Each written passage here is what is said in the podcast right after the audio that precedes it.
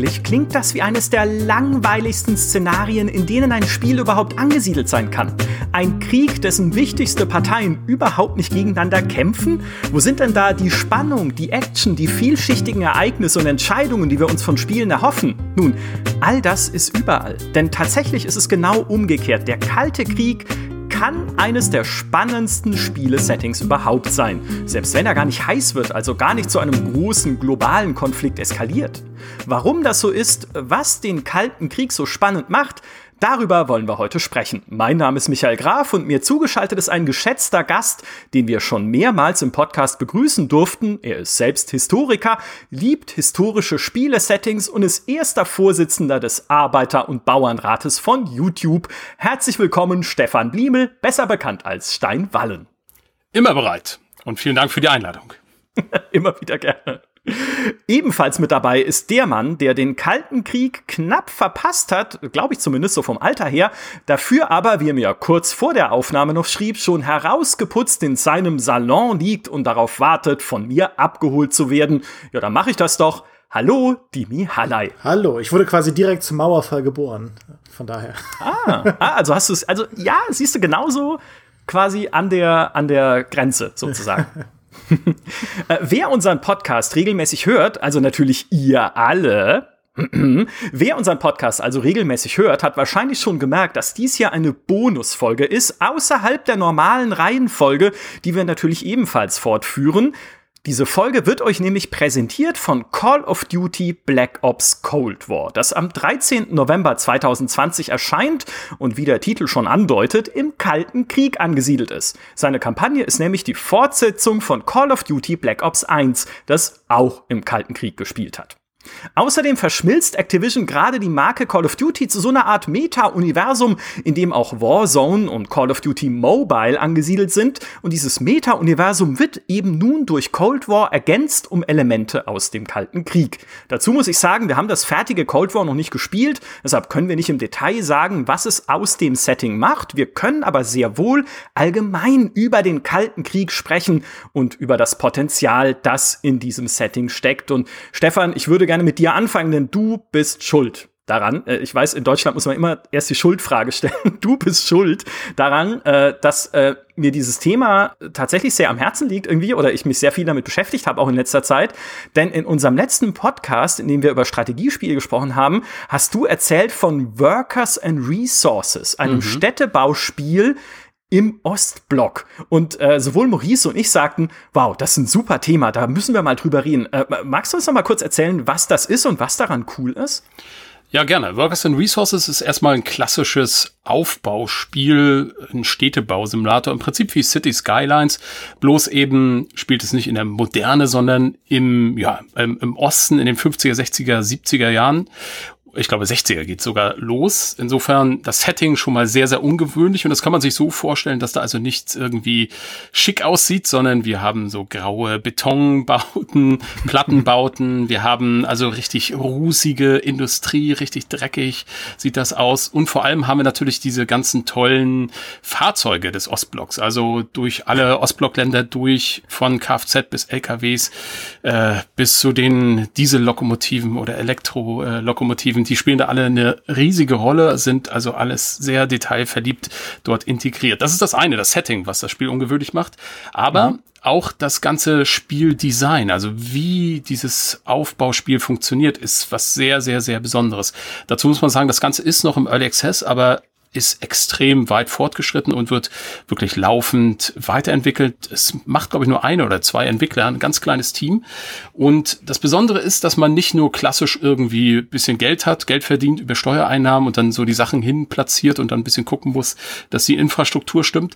Nein, sondern es gibt dort so einen Modus und diejenigen, die das Spiel lieben, die spielen natürlich nur in diesem Modus, wo du alles, also die gesamten Rohstoffe auch für die Bauindustrie ranschaffen und erwirtschaften muss. Das heißt, es gibt mhm. unterschiedliche Straßen und eine Straße, das geht los, halt das Kies kommt, dann muss das gewälzt, gewalzt werden, dann muss da Asphalt rauf und äh, nochmal rüber und dann brauchst du eine Straßenbau, Asphaltmaschine und so weiter. Dann ist es die Straße. Dann, wenn du ein, irgendwie ein Gebäude hochziehst, dann brauchst du Ziegel, Beton, Bretter, äh, bestimmte Maschinenteile und sowas alles. Und das äh, ja, das muss sozusagen alles bedacht werden und vor allem auch rangeschafft werden. Das heißt, auch die Arbeiter für die Baustellen, die müssen dann mit Bussen abgeholt werden. Unfassbar komplex, aber unfassbar faszinierend, wie das alles ineinander greift. Und hinzu kommt, dass das Ganze auch noch mit so einer Bedürfnissimulation daherkommt. Das heißt, jeder Pop, und da laufen Tausende, Zehntausende rum, äh, hat, ein, hat sozusagen zehn Bedürfnisse irgendwie, also, ähm, also das klassische Nahrung, äh, Fleisch, also es gibt sozusagen normale Nahrung, dann Fleisch, Alkohol, Gesundheitsversorgung, Sport, Freizeit und diese Geschichten, für die, um die muss man sich also klassischerweise kümmern. Äh, zum Beispiel gibt es auch ein Religionsbedürfnis. Interessanterweise kann das aber vom Spieler nicht gedeckt werden, weil man keine Kirchen bauen darf. so eines der witzigen Konzepte dieses Spiels. Äh, und das hat noch eine super lange Featureliste, was da noch kommen soll, also von Kriminalität, über Tourismus, über, ja, auch hat wohl so ein bisschen noch so ein Sicherheits- und Militäraspekt. Aber ansonsten ist das erstmal eigentlich kein, ja, in dem Sinne kalter Kriegsspiel, weil es keine Konfliktsimulation ist. Aber es ist insofern, man ist angesiedelt in einem Land, in einem Ostblock dann zwischen, ich sag mal, der Sowjetunion und dem Westen. Und man kann auch mit dem kapitalistischen Ausland handeln. Man kann Dollardevisen mhm. einhandeln und dann für diese Dollar auch ausländische Fahrzeuge kaufen und natürlich auch verkaufen, Öl verkaufen und so weiter. Also das Spiel ist so unfassbar groß angelegt. Äh, ich bin jetzt schon wieder begeistert, wo ich davon erzähle.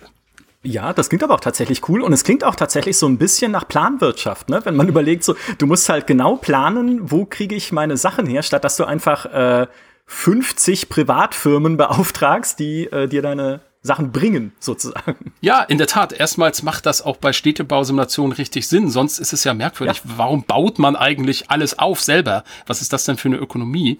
äh, Im normalen, ich sag mal, Kapitalismus, wie wir ihn kennen, funktioniert das ja so nicht. Ne?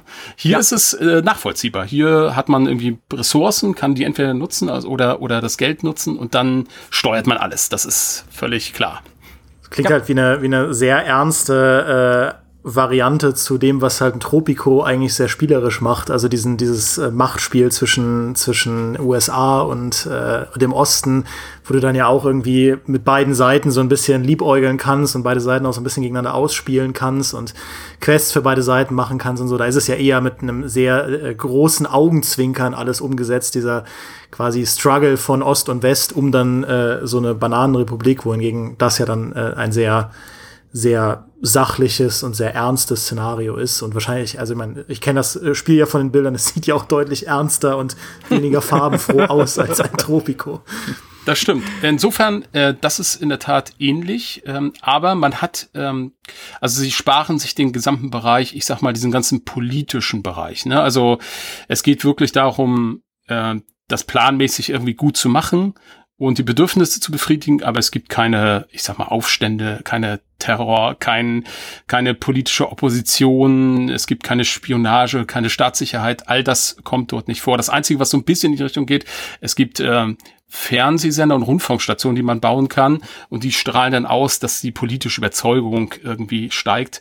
Tatsächlich gibt es auch sowas wie Fluchten, also das gibt's, also mhm. die, wenn die Leute unzufrieden sind, dann fliehen sie. Also, und das kann man so ein bisschen verhindern, indem man zum Beispiel Staatsfunk sendet. Naja, ich habe äh, hab tatsächlich Tropico auch auf meiner Liste stehen, weil das, glaube ich, das Aufbauspiel ist im Kalten Krieg, was am wenigsten jemals mit dem Kalten Krieg in Verbindung gebracht würde, gerade weil es ja so farbenfroh, karibisch und satirisch ist. Aber im Wesentlichen eines der, eine so der Hauptspielmechaniken, die mir hat's schon erwähnt, ist ja, dass man sowohl irgendwie, weil man ja irgendwie so Teil ist der blockfreien Welt, also nicht weder irgendwie zur NATO gehört, noch zum Warschauer Pakt, noch zu den direkt angegliederten Nationen, so versuchst halt irgendwie, dich so durchzuwurschteln zwischen USA und Sowjetunion und versuchst, deine Entscheidungen so zu treffen für deine Inselwirtschaft, dass keiner der beiden verärgert ist, weil sonst gibt's eine Invasion und sie besetzen dich. Und das ist natürlich sehr vereinfacht und so, aber ich finde auch diese, gerade diese Perspektive ist halt eine, eine sehr typische dafür, was in dieser Zeit passiert ist, überall auf der Welt. Also dieses so Ringen um Einfluss der beiden Supermächte, dieses, okay, wo ist denn irgendwo irgendein Problem, das ich irgendwie zum Anlass nehmen könnte, meinen Einfluss in einem Teil der Welt zu vergrößern oder den Einfluss des anderen zurückzudrängen. Und das macht für mich auch dieses Setting so mal äh, bisschen übergreifend betrachtet äh, so spannend, weil es ist ein globales Setting. Also du kannst nicht sagen, okay, es, also beziehungsweise es gibt halt keinen globalen Krieg, ne? Es gibt nicht irgendwie äh, ne, einen globalen Frontverlauf, wo du, äh, wo irgendwie Raketen hin und her geschossen werden oder so. Aber du hast eigentlich diesen Kalten Krieg, der drückt sich überall aus. Es gibt ihn irgendwie in der Karibik mit Kuba, mit der Kuba-Krise, die wir alle kennen, oder halt mit Tropico, mit irgend so mit so einer Bananenrepublik. Du hast ihn in Europa tatsächlich mit den Ostblockländern, die ein bisschen so aussehen wie die in Workers and Resources oder halt natürlich mit der deutsch-deutschen Grenze. Du hast ihn in Asien mit China und mit dem Versuch irgendwie in Indien irgendwie Einfluss zu gewinnen. Du hast ihn überall einfach. Und das finde ich ist für Entwickler immer eine coole Vorlage, weil man überlegt ja oft so, okay, wie abwechslungsreich kann ich mein Spiel machen und wie viele unterschiedliche Schauplätze kann ich irgendwie einbauen. Äh, und wenn du dann halt irgendwie den hundertjährigen Krieg nimmst, da irgendwie zwischen, jetzt sage ich bestimmt alles völlig falsch, weil da habe ich keine Ahnung von, aber ich sag mal, zwischen äh, England und Frankreich äh, ausgetragen wurde, hauptsächlich irgendwo oben in Nordfrankreich, da tut sich halt nicht viel, auch schauplatzmäßig, während egal was du machst, ob es ein Shooter ist, ob es irgendwie ein globales Strategiespiel ist, wenn du den Kalten Krieg nimmst, hast du halt tatsächlich ganz viele Möglichkeiten, dich überall auf der Welt irgendwie äh, dein Spiel anzusiedeln und äh, irgendwie was darzustellen. Und das finde ich schon recht bemerkenswert. Aber dafür, dass, also das klingt sehr, sehr gut und ich würde dir auch zustimmen. Aber dafür, dass das irgendwie so cool klingt, gibt es, finde ich, erstaunlich wenig, vor allem Strategiespiele, aber ich würde sogar sagen, allgemein sehr, sehr ja. wenig gute Cold War Games. Ist jetzt mal eine Behauptung, die ich in den Raum stelle. Ich will das vielleicht mal unterfüttern, also gerade im Strategiebereich, behaupte ich mal, kenne ich mich aus. Äh, es wäre eigentlich ein perfektes Setting für Grand Strategy, ne? Und wer kommt da einem, äh, äh, wer fällt einem ins, in den Blick? Paradox. Paradox mhm. hat tatsächlich mal an einem äh, Cold War Game gearbeitet.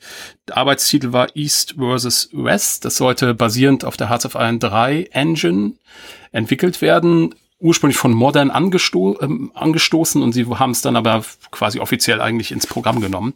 Und das wurde dann 2013 gecancelt. Also sie haben es nicht hingekriegt.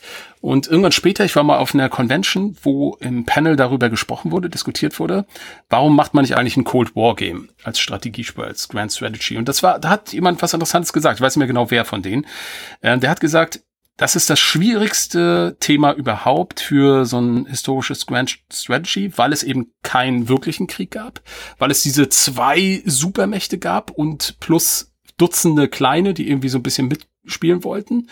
Und in dieser Konstellation wie macht man das, dass das Spaß macht? Und mhm. da sind sie zu keinem vernünftigen Ergebnis gekommen. Und eine Sache hat aber dann gesagt, wenn man sowas machen würde, dann würde er, glaube ich, das so machen, äh, der Redner, dass er die USA und die Sowjetunion nicht spielbar macht, sondern nur die anderen, damit das vom Balancing irgendwie hinhaut. Das fand ich einen ganz interessanten Gedanken. Ja, die Tropico-Idee halt quasi. Ne? Ja, genau. Auf mhm. Grand Strategy. Aber es hat irgendwie noch niemand so richtig hingekriegt. Nee. Ich finde, äh, ein ganz gutes Beispiel dafür, wie man es äh, wie man's machen kann, ist Twilight Struggle. In der äh, ich weiß nicht, ob ihr das kennt. Ah, sehr schön. Ich ja. kenn's nicht. Äh, Genau, Twilight Struggle ist eigentlich ein, ein Boardgame, also so ein Tabletop-Wargame äh, eigentlich mit zwei Parteien, der USA und der Sowjetunion, angesiedelt logischerweise im Kalten Krieg, sonst äh, wäre es jetzt völlig sinnlos, das als Beispiel zu nennen.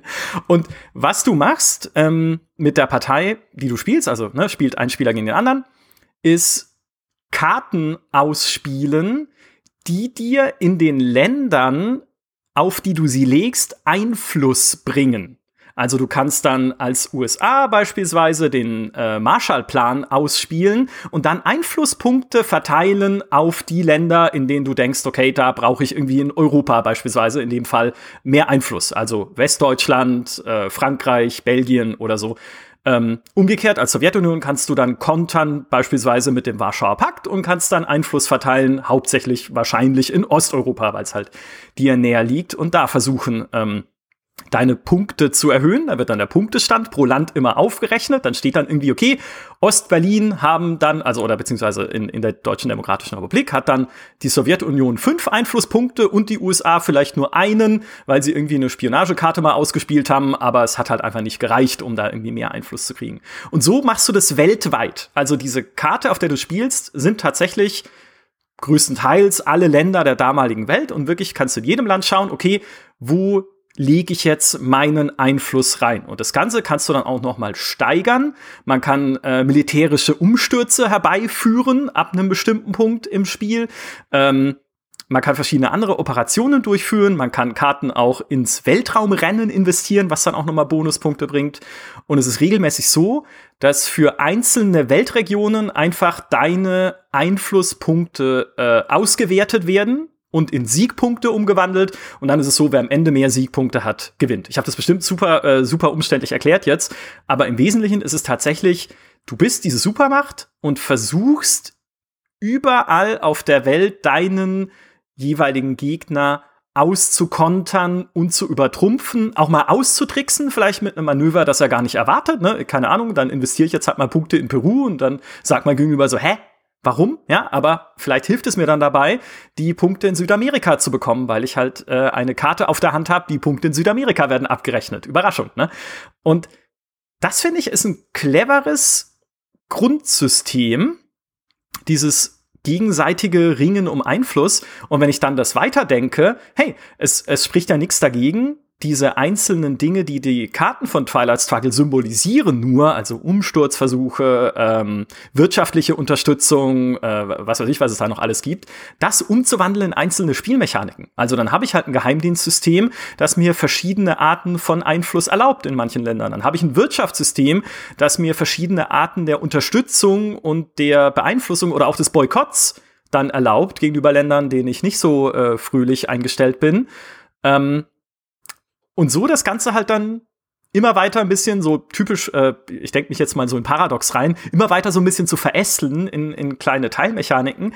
Und das könnte ich mir als sehr spannendes Strategiespiel vorstellen. Ja, kann ich nur unterstützen, weil Twilight Struggle ist ein super Spiel.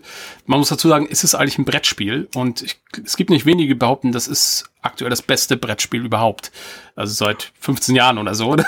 Das ist wirklich großartig. Und äh, das, wovon wir reden, ist eine Versoftung gewissermaßen dieses ja. Brettspieles, ja, das man auf Steam auch kaufen kann und auch eine ganz anständige KI hat, aber am besten ist es natürlich gegen andere zu spielen. Große Empfehlung an die, an die Zuhörer.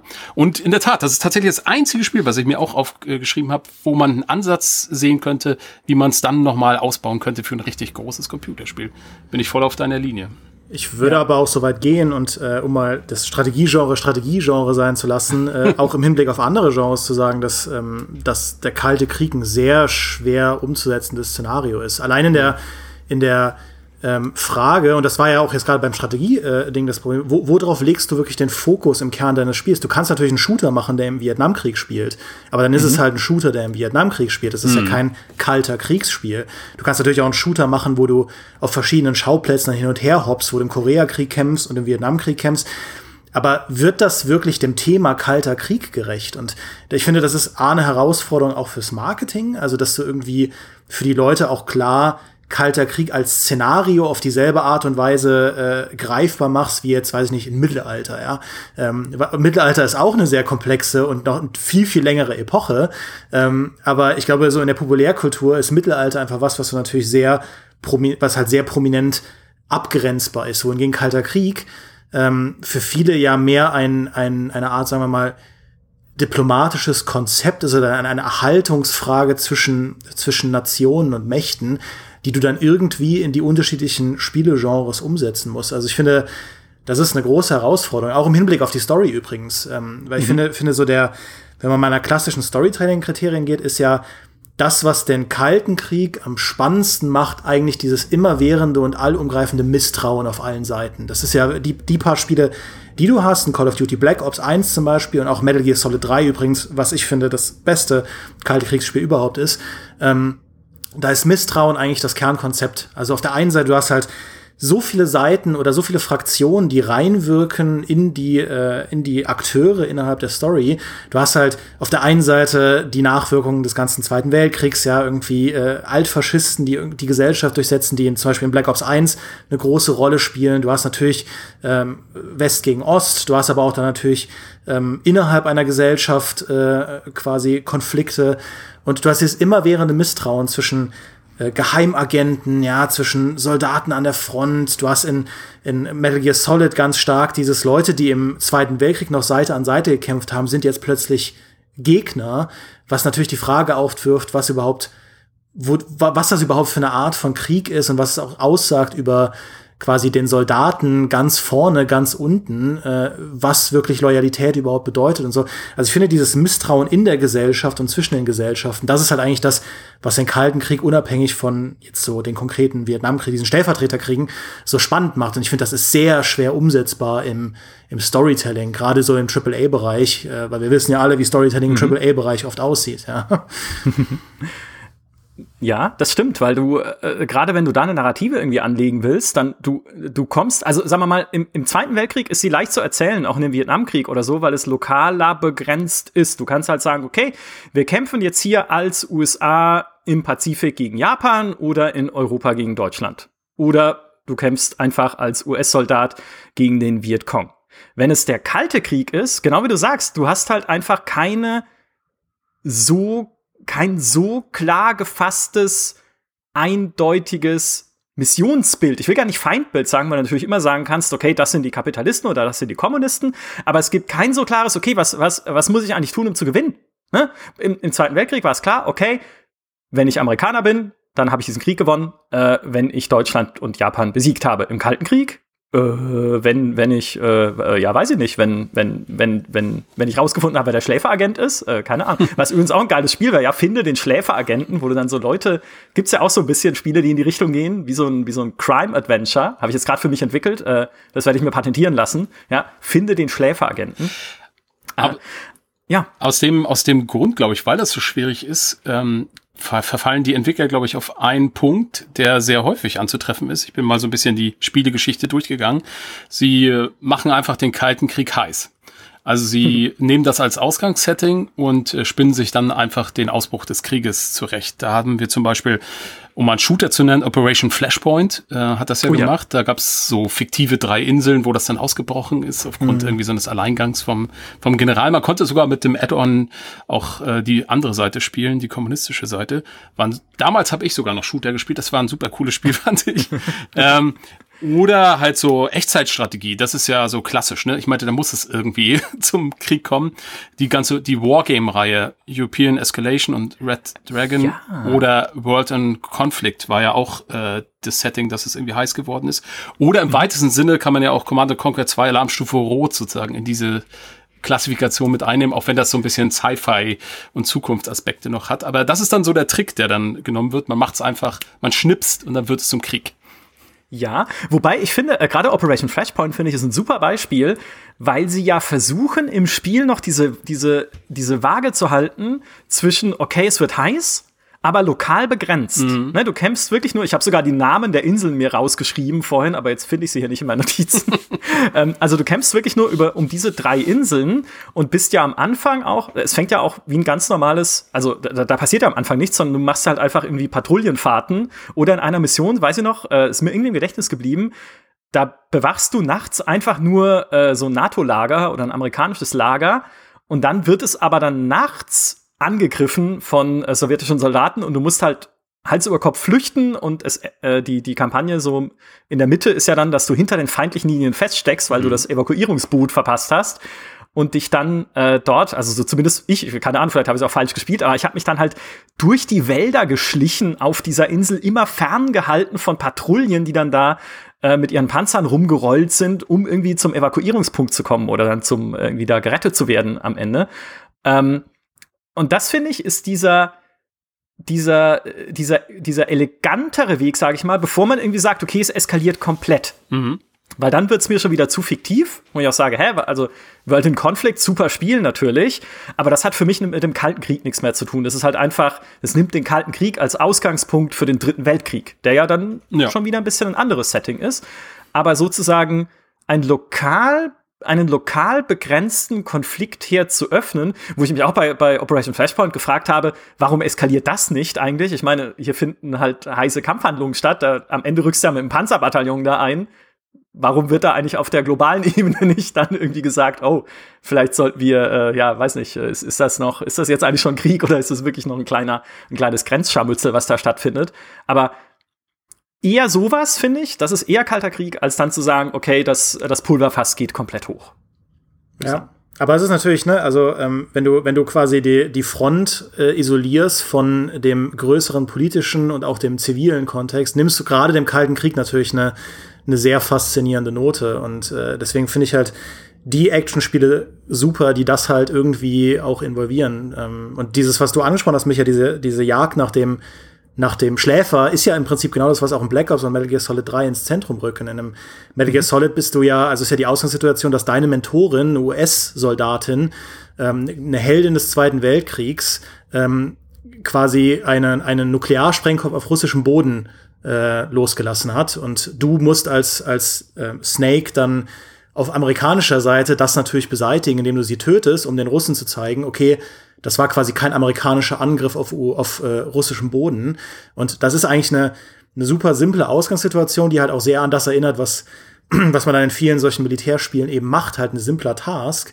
Und innerhalb dieser Kampagne ändern sich halt die, die ähm, Loyalitäten der Charaktere andauernd, ja, bis, also du, du, du, dauernd ändert sich deine Brille, wer jetzt eigentlich für was steht und wer mit was im Bunde ist und wer jetzt eigentlich wirklich für wen arbeitet und ob, ob auch quasi deine, diese übergelaufene Mentorin ihre eigene Agenda verfolgt oder doch wieder in, einer, in ein größeres Ganzes reinfällt und so weiter und so fort. Und ähm, das fand ich halt sehr, sehr spannend. Auch bei Black Ops war es ja so, dass das ja beginnt mit damit, dass der Mason auf diesem Stuhl da gefesselt ist und die ganze Zeit diese Zahlen sieht. Also eine ganz anderer, eine ganz andere Art Call of Duty, als jetzt äh, alle anderen Call of Duties waren. Und, ähm, und du spielst ja da teilweise sogar Rückblenden von Charakteren, die dir in Black Ops als lebendig erscheinen, aber eigentlich schon tot sind, weil du sie dir als zweiten Teil deiner Persönlichkeit aus dem Unterbewusstsein erschaffen hast und so, weil du halt von mehreren Seiten programmiert und kodiert wurdest und so. Also dieser, dieser Resnov, der sozusagen der Mentor-Charakter ist, der stammt ja eigentlich aus World at War, da war er ja auch ein Mentor-Charakter.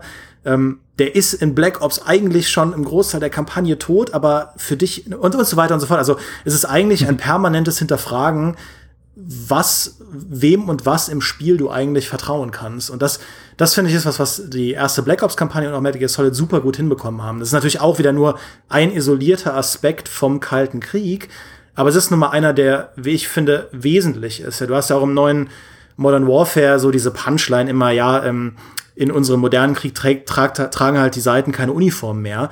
Und so ein bisschen diese Art von Transformation nach dem Zweiten Weltkrieg geht ja da dann los, dass plötzlich alle Seiten irgendwie verschwimmen und diese ganzen Proxy Wars dann eigentlich irgendwie für ein größeres Ganzes stehen und so weiter und so fort, wo dann in Metal Gear mhm. Solid 4 diese Proxy Wars dann von Konzernen ausgetragen werden und in Metal Gear Solid 3 sind es halt die Machtblöcke und ich, ich finde das einfach persönlich sehr, sehr faszinierend ähm, und finde es immer super, wenn ein Spiel sich da rantraut, das auch in eine Story zu integrieren, statt halt nur diesen sag ich mal, Fahrzeuge und Waffen und äh, Kriegsführungsaspekt raus zu isolieren. Ne? Ja, absolut, kann ich nur unterschreiben. Ich habe hier auch dick in meinen äh, Notizen stehen Geheimdienste. Äh, bevor ich weiterrede, aber ganz kurz nachgeliefert: Evaron, Malden und Kolgujev sind natürlich die Inseln in Operation Flashpoint. Ja, also wer weiß es nicht. Jetzt habe ich sie auch wiedergefunden. so, aber genau, Geheimdienste hatte ich mir ganz fett aufgeschrieben, weil einfach die Rolle der Geheimdienste und die Diversität was sie alles tun im Kalten Krieg, sehr zugenommen hat, auch im Vergleich zu den Zeiten vorher, weil es gab natürlich schon Geheimdienstoperationen äh, im Zweiten Weltkrieg und logischerweise auch schon im Ersten Weltkrieg. Hallo Matahari, kennen wir alle auch die Geschichte. Aber gerade im Kalten Krieg wurde die Rolle der Geheimdienste halt noch viel größer. Ich habe es vorhin schon erwähnt man versuchte einfach weltweit sich Einfluss zu verschaffen mit geheimen Operationen bis hin dann zu Umsturzversuchen. Äh, und wenn die Leute, die man durch Umsturzversuche an die Macht gebracht hat, wieder unbequem wurden, die dann wieder umzustürzen. Also wo du halt denkst, okay, jetzt da wird's schon äh, relativ kompliziert. Plus dazu noch ähm, so dieser ganze Gehirnwäsche-Aspekt wo man ja auch bei der CIA weiß, dass viel experimentiert wurde, unter anderem in diesem MK-Ultra-Programm mit Drogen, mit bewusstseinsverändernden Maßnahmen, um zu schauen, okay, kann ich Menschen irgendwie dazu bewegen, Dinge zu tun, die sie eigentlich gar nicht wollen oder ursprünglich nicht wollen? Kann ich irgendwie äh, Menschen umprogrammieren, von Freunden zu Feinden machen, von Feinden zu Freunden und so schrecklich das alles in der realen Welt ist, ja, das will ich gar nicht verharmlosen, so spannend ist es tatsächlich auch als erzählerische Ebene für ein Spiel, weil außer dem Punkt, okay, wem kann ich vertrauen bei den anderen Charakteren, kommt ja da noch dazu, genau wie es Timmy gerade gesagt hat, kann ich mir nicht selber vertrauen. Ne? Ist das, was ich hier eigentlich erlebe, jetzt äh, gerade real oder ist mir irgendwie ein Floh ins Ohr gesetzt worden, äh, beziehungsweise ein, irgendeine Botschaft ins Gehirn mit irgendwelchen Mechanismen, damit ich das für real halte? Ist jetzt natürlich nicht beschränkt auf den Kalten Krieg, aber ich finde auch ein spannender Aspekt. Spionage ist ein super Thema im Kalten Krieg. Ich finde eines der Top-Themen, die da irgendwie reinpassen. Aber wir sind jetzt immer, wir haben ja eher diesen, über diesen düsteren, ich sag mal, dunklen, ernsten Pfad des Ganzen gesprochen. Aber gerade mhm. beim Thema Geheimdienste gibt's ja noch das ganz andere Setting. Ich würde es mal ganz groß als das James Bond-Setting umschreiben. ja. äh, und das ist ja wirklich irgendwie ein cooles Set. Es ist doch ein super cooles Setting, so 60er, 70er Jahre, wo es dann losgegangen ist. Und das Interessante da, erstmal natürlich äh, diese ganze Figur und dieses lockere, legere und dieses exotische. Aber das ist ja auch so, da gibt's diese beiden Machtblöcke. Aber eigentlich der Gegner ist ja wenn ich es richtig in Erinnerung habe, bei James Bond so gut wie nie die andere Seite, sondern immer irgendeine Terrororganisation oder irgendwie so eine dritte Organisation, die da irgendwie noch mit rummischt und die Welt äh, ins Unglück stürzen will, eigentlich ins mhm. Unglück stürzen will. Ähm, und das ist ja ein schönes, eigentlich wirklich eine Steilvorlage für ein Computerspiel. Mir fällt aber eigentlich nur eins ein, was dieses Setting richtig hübsch auch so in der Atmosphäre ausgereizt hat. Und das ist No One Lives Forever mit Kate Archer. Ne? Ja. Das ist doch wirklich ein Klassiker, sag ich mal, dieses kalte Kriegsspiel und irgendwie ganz anders als die anderen Spiele, über die wir jetzt gesprochen haben. Ja, ja, total. Ja, ich, ich habe mich aber tatsächlich, weil du es gerade erwähnst, ich habe mich immer gefragt bei James Bond, ich meine, es kommen ja hin und wieder die Sowjets vor. Dann ja. ist halt der eine mal irgendwie der Oberst, der äh, das mitsteuert heimlich. Es gibt dann der andere, der oder die die äh, Soldatin oder die was war sie Klavierspielerin, Opernsängerin äh, aus äh, dem Ostblock oder so. Aber irgendwie sind es tatsächlich immer Superschurken. Ja, so die typischen Abreiß-Goldfinger-Typen, äh, äh, die dann halt äh, irgendeinen, irgendeinen abstrusen Plan aufstellen, der auch immer abstruser wurde, je länger James Bond gedauert hat, bis hin zu, zu diesem, was war das, wie hieß der Weltraum? Moon, Moonraker, genau, die bis hin zum Weltraumfilm, wo sie dann um diese Raumstation kämpfen, auch mit der US-Armee natürlich, wo du dann denkst so, okay, was habt ihr geraucht, ernsthaft? Ja? ähm, aber grundsätzlich dieses, dieses James Bond-Setting finde ich tatsächlich wahnsinnig faszinierend, auch wenn es halt nicht direkt diese kalten Kriegszusammenhänge herstellt. Es war ja, es ist ja auch überliefert, ich weiß nicht, ob das stimmt, äh, dass Bill Clinton mal zu Sean Connery gesagt haben soll, ohne sie hätten wir den Kalten Krieg nicht gewonnen. Also ohne Sean Connery in der Rolle als James Bond, muss man sagen. Sean Connery hat, glaube ich, nicht äh, viel aktiv an der Politik teilgenommen, aber in seiner Rolle als James Bond halt sehr diese, auch ein bisschen diese Verheißungen des Westens verkörpert. So schnelle Autos, luxuriöse Hotels, schöne Frauen, Côte d'Azur, äh, alles immer stylisch und cool, ja, und Konsumgüter ohne Ende. Ähm, was dann auch halt ein bisschen dazu beigetragen hat, diese, den, den Westen halt so glanzvoll darzustellen, wie er dann vielleicht auch nicht für jeden war damals. Mhm. Ähm, aber dieses, da würde ich auch gerne mehr Spiele sehen, tatsächlich. Also wirklich so Spiele, wo ich auch, ich weiß nicht, ob es dann so düster realistisch sein muss oder auch tatsächlich so humorig und satirisch, wie es halt in No One Is Forever ein bisschen ist. Aber Spiele einfach in so einem Agenten-Setting. Hätte ich früher auch nie gesagt, übrigens. Ich habe immer früher gedacht, Agenten-Settings sind blöd. Ähm, weil ich mir da so dachte, äh, sind ja auch nur so äh, rumschleichen, irgendwie äh, Leute beobachten und dann nach Hause gehen und Berichte schreiben. Aber eigentlich ist es cool. Na, ich meine, Alpha Protocol hat es ja jetzt auch nicht besser gemacht. Äh, das Spiel hätte ja so toll werden können. Ja. Ähm, ich habe da lustigerweise mal mit den Hitman-Entwicklern drüber gesprochen, ähm, weil das neue, also das neue Hitman, also Hitman 6, also Hitman Hitman, das, das keine Zahl mehr hat, ja, ähm, äh, und auch keinen Titel sonst, ähm, das, äh, da haben sie sich ja bewusst entschieden, genau diesen Globe-Trotting, ähm, Reiseaspekt äh, ins Zentrum zu rücken, weil das eben genauso was Faszinierendes ist. Und auch wenn, wenn diese ähm, James Bond-Geschichten dann vielleicht nicht so explizit den Kalten Krieg thematisieren, weil sie auch simpel bleiben wollen, ist ja trotzdem dieser Gedanke faszinierend und der passt auch wieder in dieses alles nichts ist wie es scheint, dass du halt an allen möglichen exotischen Orten in der Welt dann quasi geh durch eine Tür und du entdeckst halt das böse Labor von äh, Organisation so und so oder geh da und dahin und da arbeitet jemand, den muss man halt kennen über sechs Ecken und 18 Geheimdienstakten, der kann dir ein Auto verschaffen,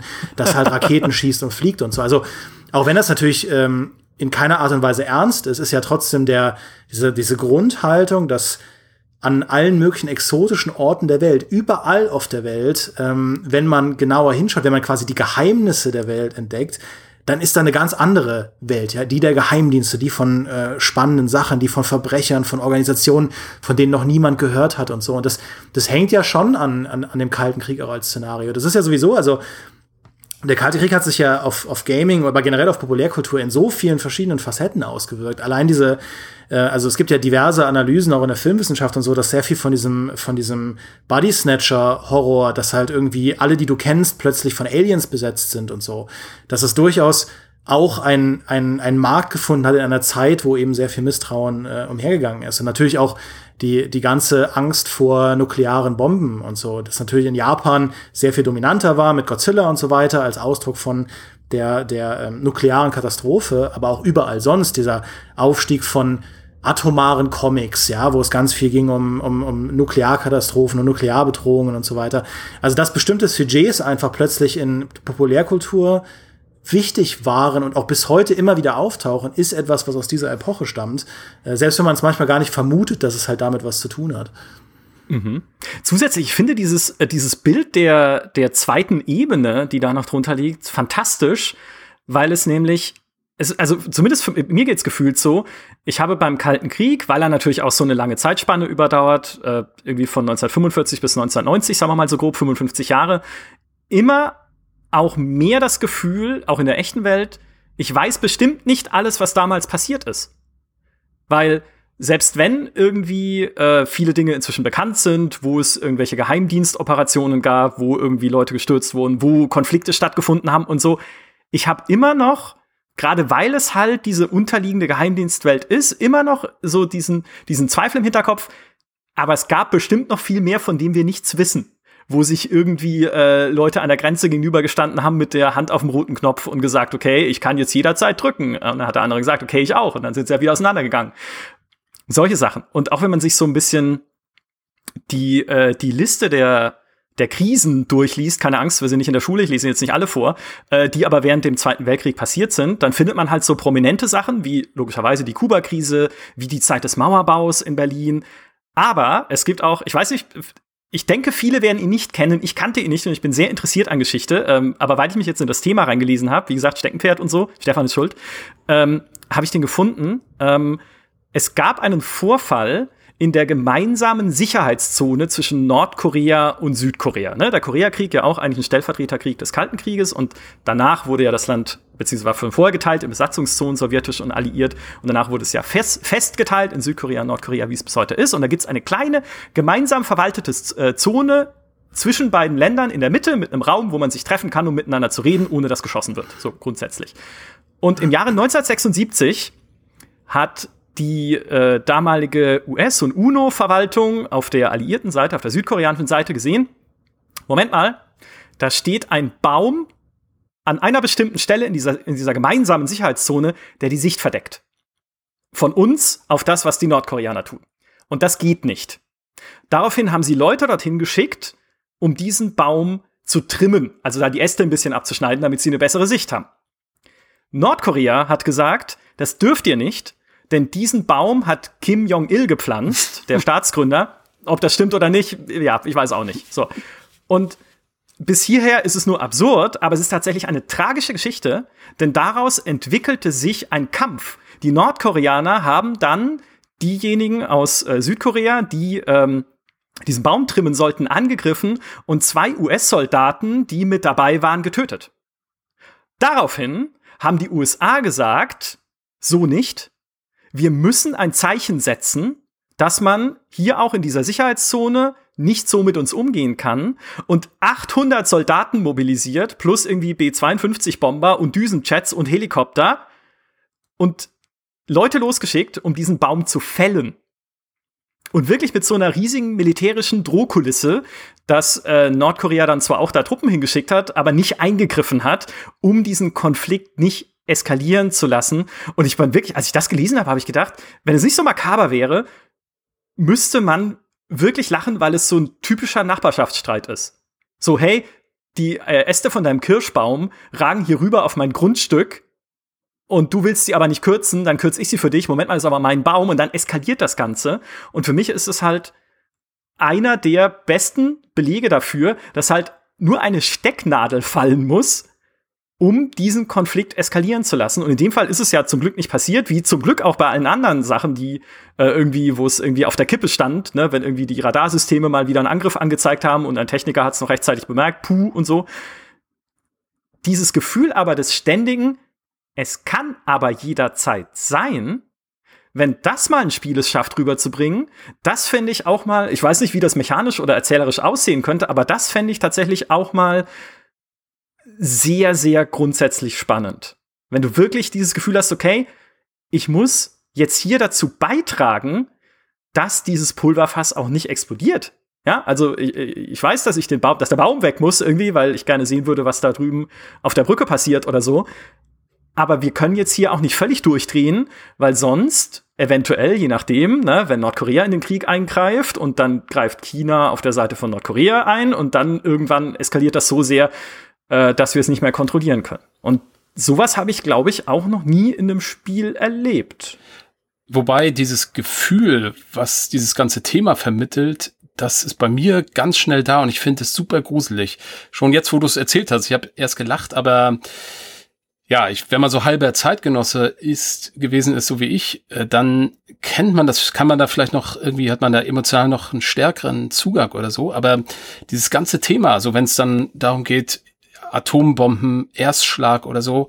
Und wir hier waren ja der heiße Punkt. Es gab von beiden Seiten die Aufmarschpläne, die, also es kann man sich angucken, ne, wie die Rote Armee, bis wohin die vorgestoßen wäre und genauso andersrum und wo die Bomben gelandet werden. Sich das einmal vor Augen zu führen, das ist irgendwie super gruselig. Also Zweiter Weltkrieg ist irgendwie, ist, ist weit weg also von mir persönlich. Äh, aber das fasst mich sofort an und äh, ich, wir, weil wir das Spiel gesprochen haben, nochmal, bei Twilight, selbst bei Twilight Struggle, ein total abstraktes Brettspiel.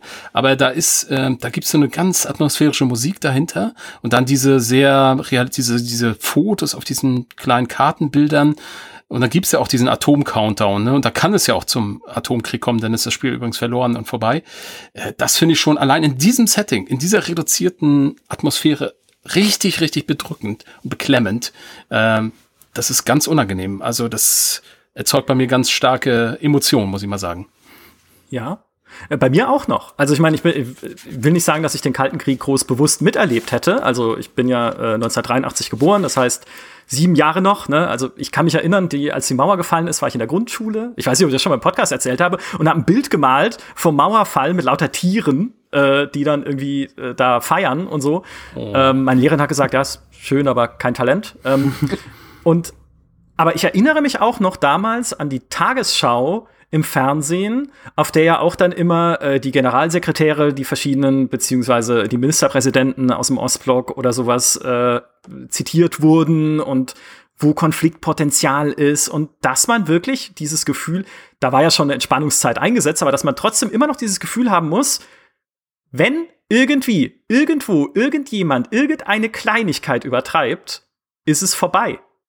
Und äh, wer weiß, ob das nicht heute noch genauso ist, ja, keine Ahnung. Also ich meine, es gibt ja immer noch Atomwaffen auf der Welt, äh, die anscheinend hm. auch immer noch abgeschossen werden können. Ja? Also wenn da auch irgendwie eine Kleinigkeit eskaliert, vielleicht kann uns das immer noch passieren. Aber damals war dieses Gefühl noch viel präsenter. Hat mich jetzt als Kind nicht groß belastet, natürlich, weil ich habe, ich weiß, wusste ja nicht mal, was eine Atomwaffe ist oder so. Aber ich kann mich halt tatsächlich noch an diese Diskussionen und Debatten erinnern in den in den Nachrichten.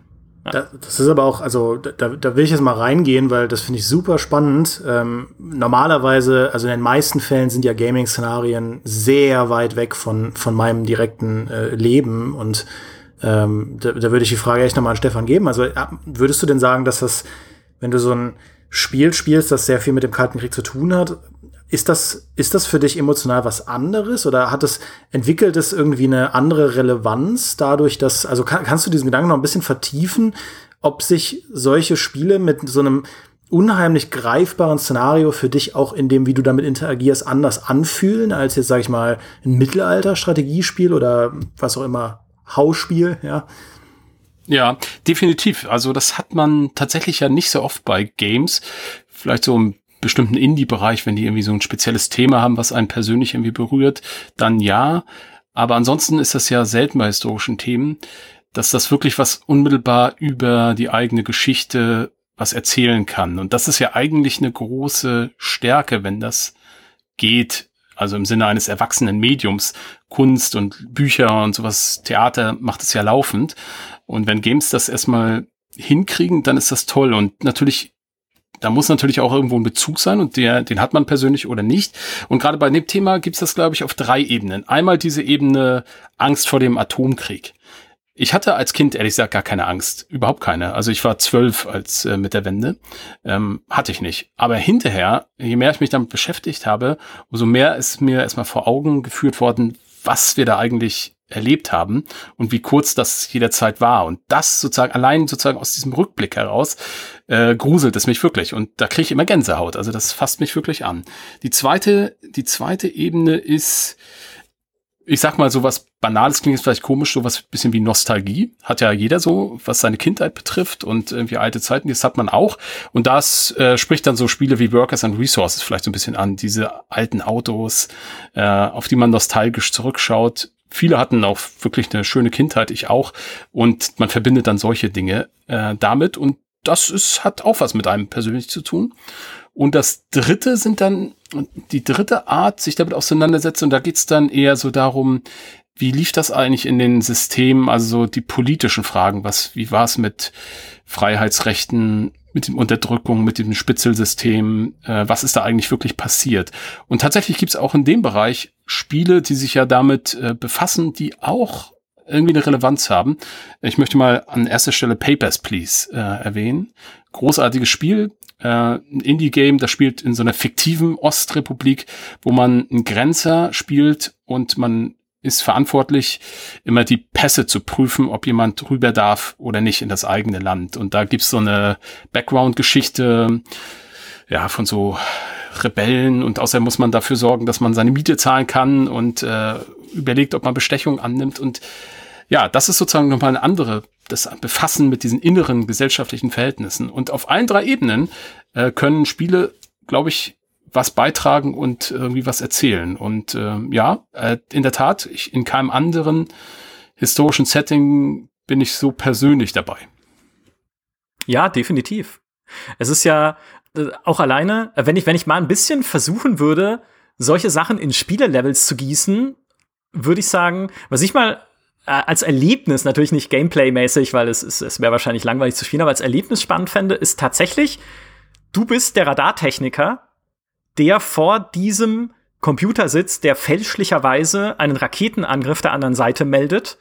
Und hier ist der Zettel, den du jetzt äh, zu deinem Vorgesetzten bringen musst und oben die tickende Uhr. Bis zum Gegenschlag gegen diesen vermeintlichen Angriff, der gar keiner ist.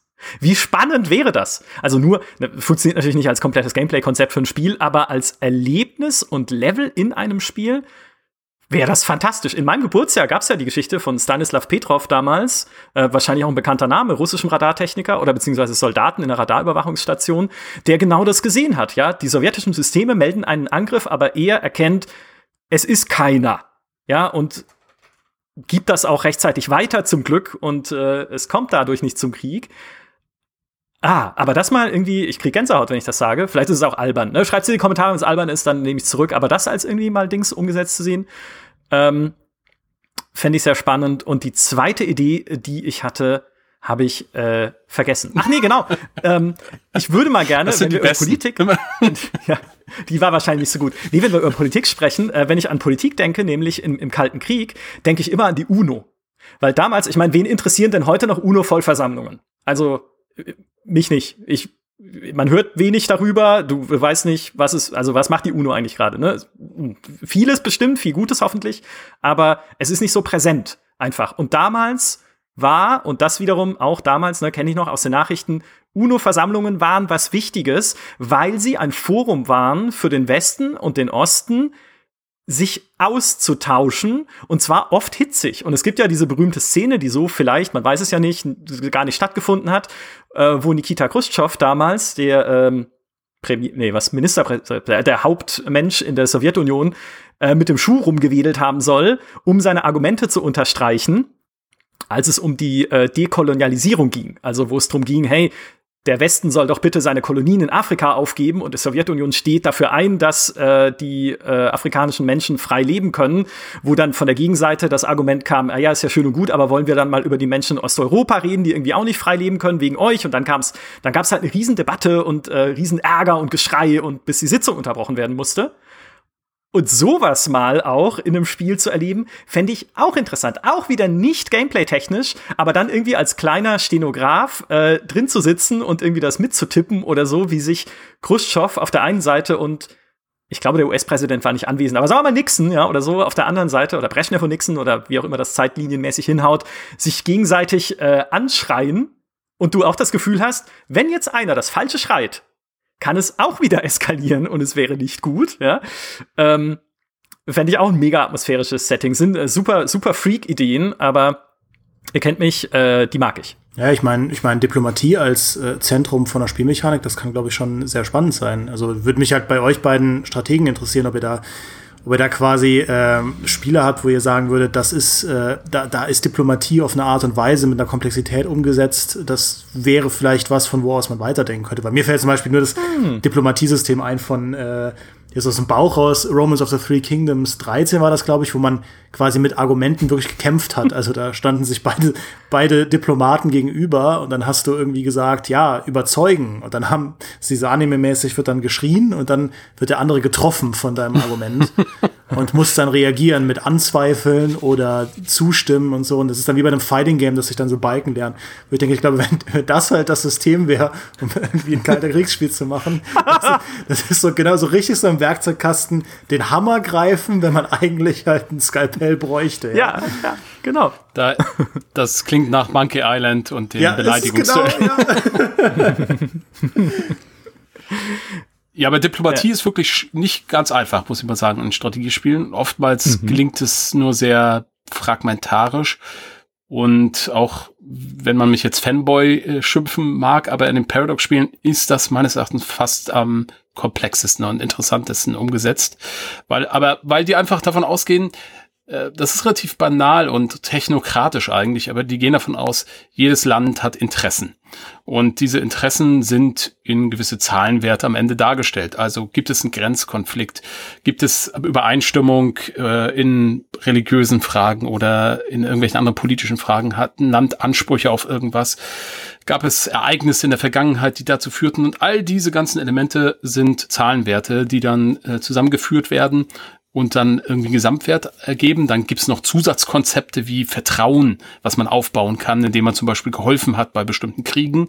Äh, dieses Vertrauen wird dann auch mitgewichtet äh, und so weiter. Und dann gibt's natürlich ein großes Handwerkzeug an Dingen, die man dann tun kann, um den anderen zu beeinflussen oder womit man mit dem Vertrauen dann Dinge auch anstoßen kann.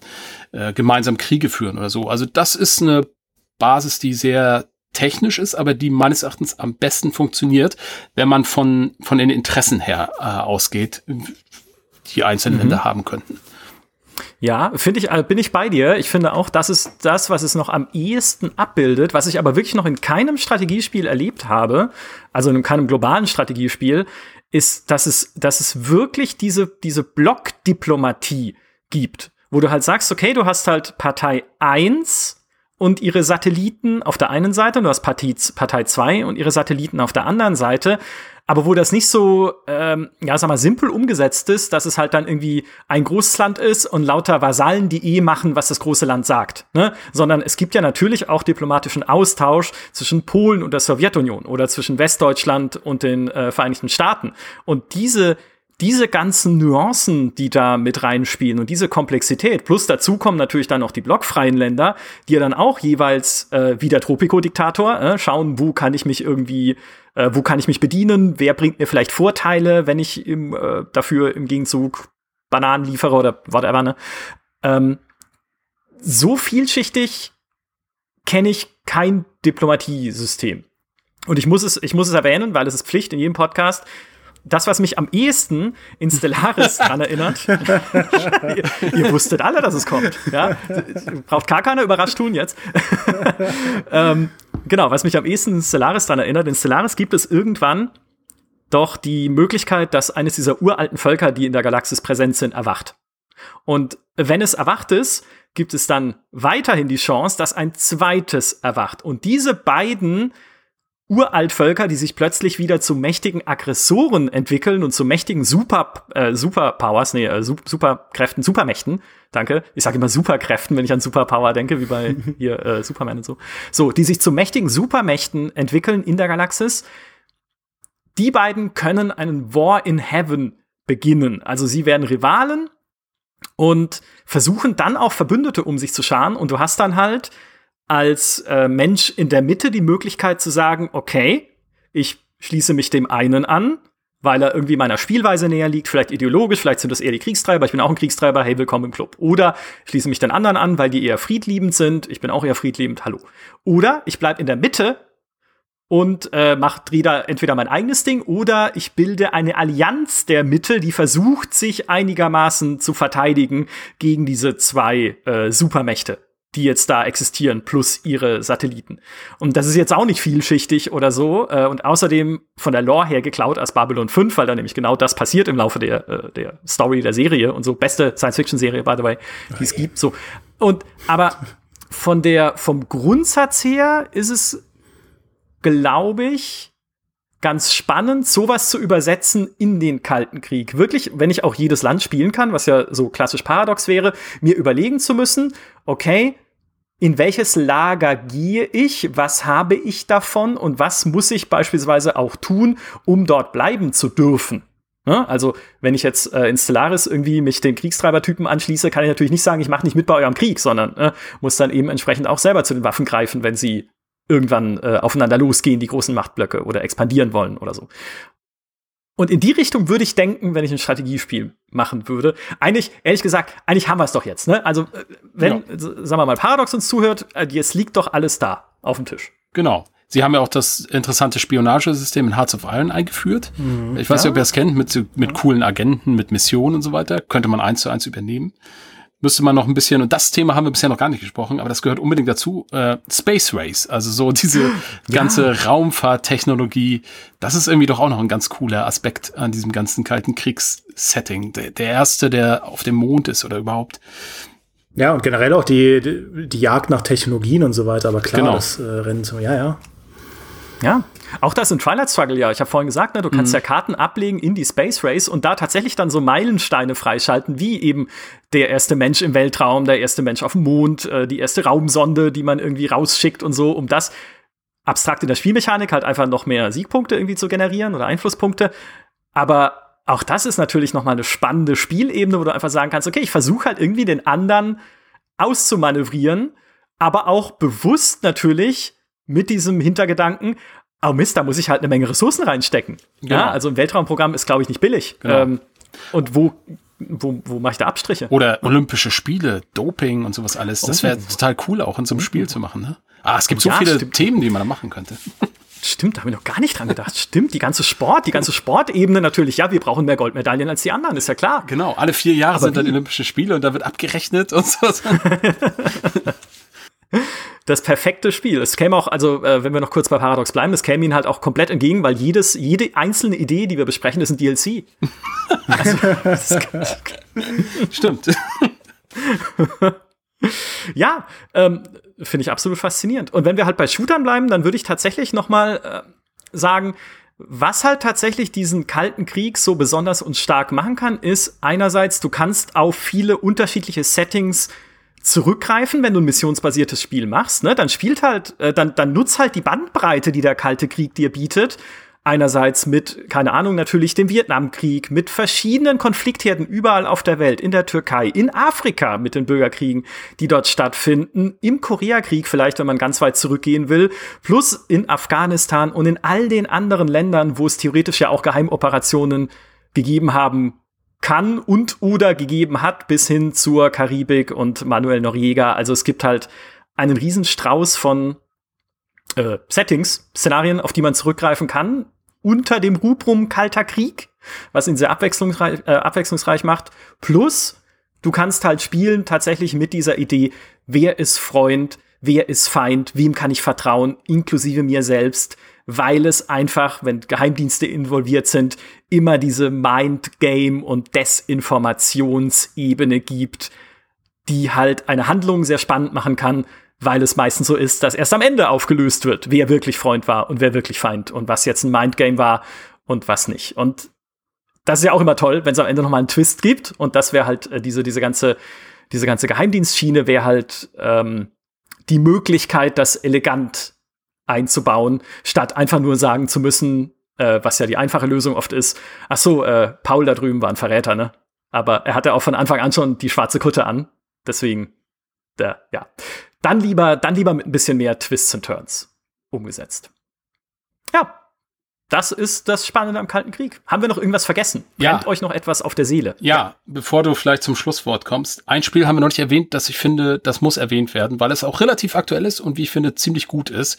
Und zwar Phantom Doctrine heißt das Ganze. Das ist ein Rundenstrategiespiel im XCOM-Style. Ähm, ziemlich modern gemacht und wirklich auch ansehnlich gemacht. Und da spielt man genau das. Da gibt es sozusagen zwei Kampagnen, einmal auf der amerikanischen und der sowjetischen Seite. Und da spielt man eine Geheimdienstagentur. Das ist dann noch ein bisschen komplizierter, weil das ist nicht die KGB, sondern spaltet sich irgendwie ab. Gibt es auch so eine innere Opposition. Und das Spiel besteht im Wesentlichen daraus, so wie bei XCOM, dass man sein Team managt, äh, dass man die Agenten äh, in die Welt schickt. Die müssen dort Missionen erfüllen, bestimmte Sachen. Und es gibt eine Hintergrundgeschichte, die so vorangetrieben wird.